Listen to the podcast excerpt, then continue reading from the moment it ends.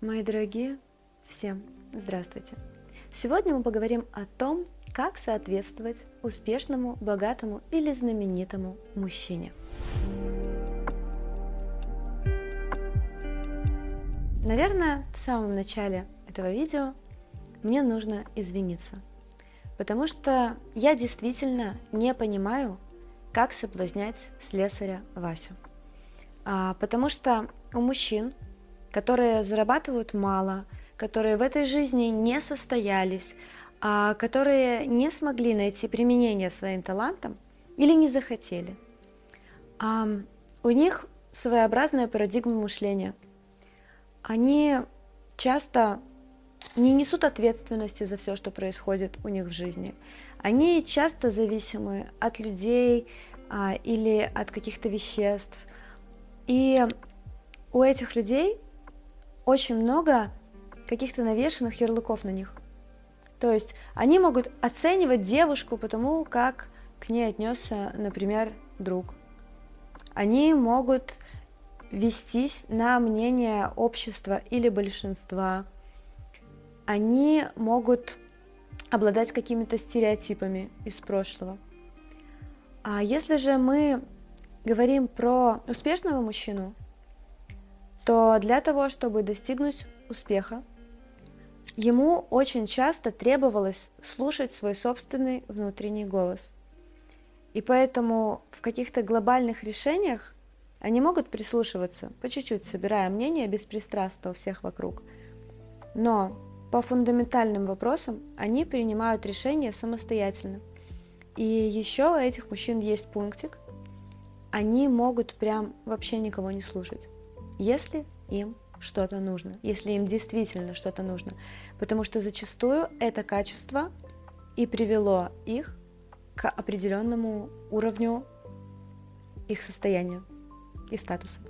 Зафиксировали. Поэтому я сегодня буду рассказывать именно то, что касается у нас мужчин. А, понятно, что многие хотят себе партнера, который круче их. Мало кто хочет встречаться с дерьмом. А девушки, которые говорят, вот я не хочу себе мужчину для денег, я хочу себе мужчину для души. А это девушки, которые не могут себе признаться, или окей, скорее всего, себе могут, обществу нет, что ну не потянут они того, кто круче их. Ну не представляют они для себя сами такой ценности, чтобы заинтересовать того, кто где-то в чем-то повыше. Но суть в том, что когда ты общаешься с людьми, а, которые находятся в твоем завтра, в месте, в которое ты стремишься, они тебя подтягивают в плане развития. И еще есть такой нюанс, что если человек развивается, например, в бизнесе, он будет в чем-то проседать, в чем круто разбираешься ты. И, в принципе, каждый человек — это такой набор скиллов. Понятно, что есть люди, которые более дисциплинированные, больше читают, у них более крутой кругозор, но таких людей их на самом деле не очень много. Большинство богатых мужчин, они все-таки круто разбираются в своей узкой нише и тотально проседают в каких-то таких женских моментах, в искусстве, в литературе порой. Причем у меня, кстати, ребяточки такие, которые в литературе шарят, но это потому что у меня потому что мы сходимся по таким моментам. Но когда ты смотришь на кого-то очень крутого, и у тебя трясутся коленки, пожалуйста, вспомни вещи, в которых ты тоже крута, и это немножко тебе уверенности прибавит. А я буду больше говорить об этом на курсе, про соответствие, про то, какие бывают богатые мужчины. Но сейчас мы с вами чуть-чуть коснемся вот этой верхушки айсберга, потому что тебя считывают по поведению. Тебя считывают по поведению в плане твоего социального статуса.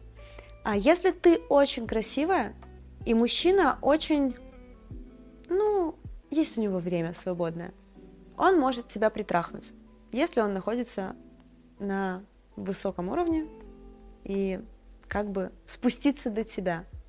Но отличие, опять же, успешных мужчин от всех остальных они ценят свое время. Они не спят с кем попало. В основном богатые мужчины это те, кто а, кайфуют очень сильно от своего бизнеса. Они там получают адреналин, они включаются в свои рабочие процессы и кайфуют от них, как кайфовали когда-то, решая, например, математическую задачу или побеждая в соревновании в каком-то виде спорта. Вот такое же удовольствие приносит заработок денег. А, поэтому, если у человека есть выбор, есть деньги, и он не бросается на каждую первую встречную поперечную, у него всегда будет стоять выбор между тем, что заняться сексом с хрен пойми кем, а, либо пойти поделать что-нибудь интересненькое. У него в жизни много чего интересненького. Слесарь Вася, скорее всего, при возможности потрахаться, он потрахается. Ой. Как мы поняли, попасть в постель богатому, адекватному товарищу может быть сложновато. Но еще сложнее попасть нему в близкий круг круг людей, с которыми он общается. Именно из этого круга он себе выбирает друзей, свою будущую девушку, свою будущую жену. Попадание в этот круг считывается по моментам твоего поведения. А я часто вижу это ЧСВ у мальчиков из Инстаграм. Мне нравится инфобиз. И когда я большинству инфобизеров с большими аккаунтами пишу со своего личного аккаунта, у меня есть личный аккаунт, который там 1020, в нем 18, а, редко отвечают. Но когда я пишу со своего основного аккаунта, где полмиллиона человек, а, конечно же, ко мне относятся по-другому. Мне отвечают сразу, иначе общаются. То есть зашла просто на его уровне. Вот такая же штука работает в коммуникации. Приведу несколько примеров. А, первый момент – это звонки. Я сама из маленького города, и там было принято всем звонить, потому что мы работаем там с 8 до 5, после 5 никто нахер ничем не занят, работа не сильно ответственная, то есть если ты э, будешь занят, ты, грубо говоря, не поднимешь трубку, а если ты свободна, то ты можешь поднять трубку от любого человека в любой момент, и, в принципе, тебя это не особо отвлечет. Как только у меня появились деньги, планы, график, моя жизнь стала другой. Ну и мы, наверное, раньше как-то домашний телефон, его поднял дворецкий, сказал, что тебя нет дома, ну я про мать. А сейчас телефон в руках практически постоянно. У меня он всегда на авиарежиме, у меня везде отключены возможности мне позвонить, потому что я занята. В Эрисоре у меня по часовой. Ну, то есть, представляете, вот если я сейчас вам выписала это видео, а мне в этот момент какой-то тюбик пытался дозвониться. Примерно так же мыслят и богатые мужчины.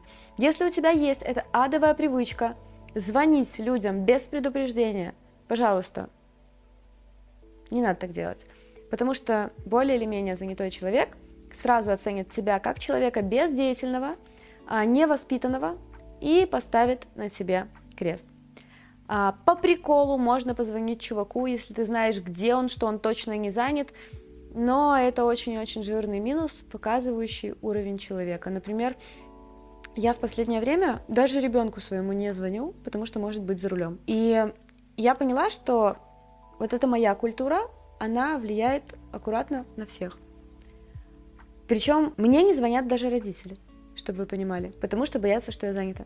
И сегодня у меня был такой капитальный вынос в блог бывшего моего приятеля, который мне написал вот такое сообщение. Ам, хамство, наглость, чувак-пикапер, до свидания. Но первое, что мне сказала это сообщение, о том, что человек не уважает мое личное время. Поэтому не будьте такими, ведите себя хорошо, не звоните без предупреждения. Ну, простая смс простое сообщение о том, что привет, удобно говорить, и в идеале суть того, что ты хочешь сказать, очень сильно поднимут твои шансы. Девочки, которые хотят себе богатого мужчину, ну, потому что это круто, потому что у него другое мышление, он с тобой за корку хлеба не дерется, вы в других местах отдыхаете, вообще надо отдельное видео вам сделать о том, почему богатый мужчина лучше бедного, потому что реально есть комментарии девочек, которые почему-то этого не понимают. Суть в том, что большинство успешных людей ввиду специфики их бизнеса, они могут быть жесткими и жестокими, и где-то переступать через кого-то, и где-то сложные решения принимать. Да, банально, просто увольнять людей – это тяжело. И когда неоднократно вот такие действия ты повторяешь, ты ожесточаешься. А дальше немножко идет деспотичный такой склад характера, когда ты четко понимаешь, что ты делаешь, что для тебя важно в первую очередь сделать. То есть характер становится таким, как кирпичиков, а возможно чуть менее чувствительным, чуть менее ранимым, чуть менее внимательным. А профдеформация происходит. Поэтому, девочки, очень важно понять, что если чувак прям очень богатый, скорее всего, он будет нарцем. Скорее всего, он будет таким прям в чем-то тираном, в чем-то деспотом. Потому что иначе империю не построишь большую.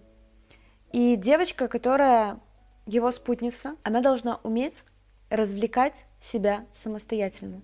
Не заебывать, не требовать романтики, внимания в неудобные моменты. Понимать, где у мужчины сейчас какая-то напряженная ситуация, в которой его не нужно тревожить, потому что помимо нарциссизма, богатый мужчина очень сильно влюблен в свое дело. Он им горит. И как девочка между мужчиной и котом всегда выберет кота, так и мужчина между девушкой, не женой, девушкой, и нюансами своего бизнеса выберет бизнес. Если он почувствует угрозу от себя его планам, особенно тем планам, на которые завязаны большие деньги, к сожалению, милая, ты будешь слита. Поэтому понимай, когда можно подлезть к Масику и сказать, что мне нужно внимание, а когда ну, нужно ждать, пока он тебе сам напишет. Нужно понимать, что некие вечера придется проводить в одиночестве. Нужно понимать, когда у человека какой-то жесткий дедлайн, и он прям находится в работе, и не усложнять его жизнь, а делать ее более комфортной. Третий пунктик – это ревность. А люди очень социальные, мужчины в том числе. А, они ленивые, они не бросаются на каждую юбку – опять же, знают себе цену. Но я не видела ни с одним успешным мужчиной рядом отсаженную ревнивую даму. Потому что определенный уровень в том, чтобы улыбаться, смотря на всех, кому интересен твой мужчина, и понимать, что, блин, он ценит свое слово, он со мной, он классный. Ну, наслаждайтесь со стороны. Глазками смотрим, ручками не трогаем. Опять же, вынос мозга не приемлем вообще ну, если там мужчина не нарушает жестко какие-то твои личные границы на тему ревности, можно об этом поговорить в отдельном видео, напишите в комментариях, если это интересно. Это позиция, когда я королева, ты меня выбрал, я в тебя верю, верю в нас и понимаю, что все остальные, они меня недостойны. А, это очень дорогая позиция. Девочки, которые сходят с ума от ревности, они могут прикалывать на первых моментах, дальше будут раздражать. Поэтому я вам рекомендую двигаемся в сторону эмоционального интеллекта и не выносим мужчине мозги по поводу и без, потому что это сразу ставит тебя на ступеньку ниже. И четвертый пункт, он очень спорный, потому что быть тряпкой тоже не вариант. Прикольно, когда девушка понимает, где и в чем помочь своему мужчине. Прикольно, когда девушка какие-то моменты даже личной ассистентки может выполнять. А, особенно на публичных моментах, когда ну, парню или мужчине действительно важно, чтобы рядом был человек, на которого он может положиться. Но когда ты абсолютно затыкаешь себя по эмоциям, когда тебе не нужно вообще ничего, когда ты смотришь на него а, горящими глазами и только горящими глазами, к сожалению, это тоже дешевит. Вот такой вот парадокс. А просто нужно подключать к своему обожанию мужчины, которое, конечно же, подкупает – где-то и хочучки, где-то и капризики, а где-то какие-то такие милые вещи и даже характер. Просто в правильные моменты. То есть абсолютное тотальное обожание может быть только мужа. Когда у тебя уже человек, ты точно понимаешь, что вы 5-7 лет вместе, что твое место никогда в жизни никто не займет, потому что вы прошли вместе столько, ну, это уже не перебить. Вот тогда мужчину можно целиком и всецело обожать. До этого, к сожалению, он всегда должен немного сомневаться, а любишь ли ты его на все сто процентов и не отобьет ли тебя кто-нибудь другой. Это будет держать мужчину в тонусе. Итак, мы сегодня разобрали четыре вещи, которые помогут тебе быть ближе по уровню к высокостатусному мужчине. Больше таких вещей вы найдете на моем курсе стервология. Вы можете записаться в группу а, по ссылке в описании этого видео. И напишите мне, пожалуйста, в комментариях, хотите ли вы поговорить о том, что еще приближает вас к статусу девушки успешного мужчины, а что отталкивает мужчин уровня выше твоего. С вами была Настя Рыбка. Надеюсь, информация была вам полезной. Не забывайте подписываться на канал и ставить колокольчик, чтобы не пропустить новые интересные видео. На этом у меня все. Всем спасибо и всем пока. thank you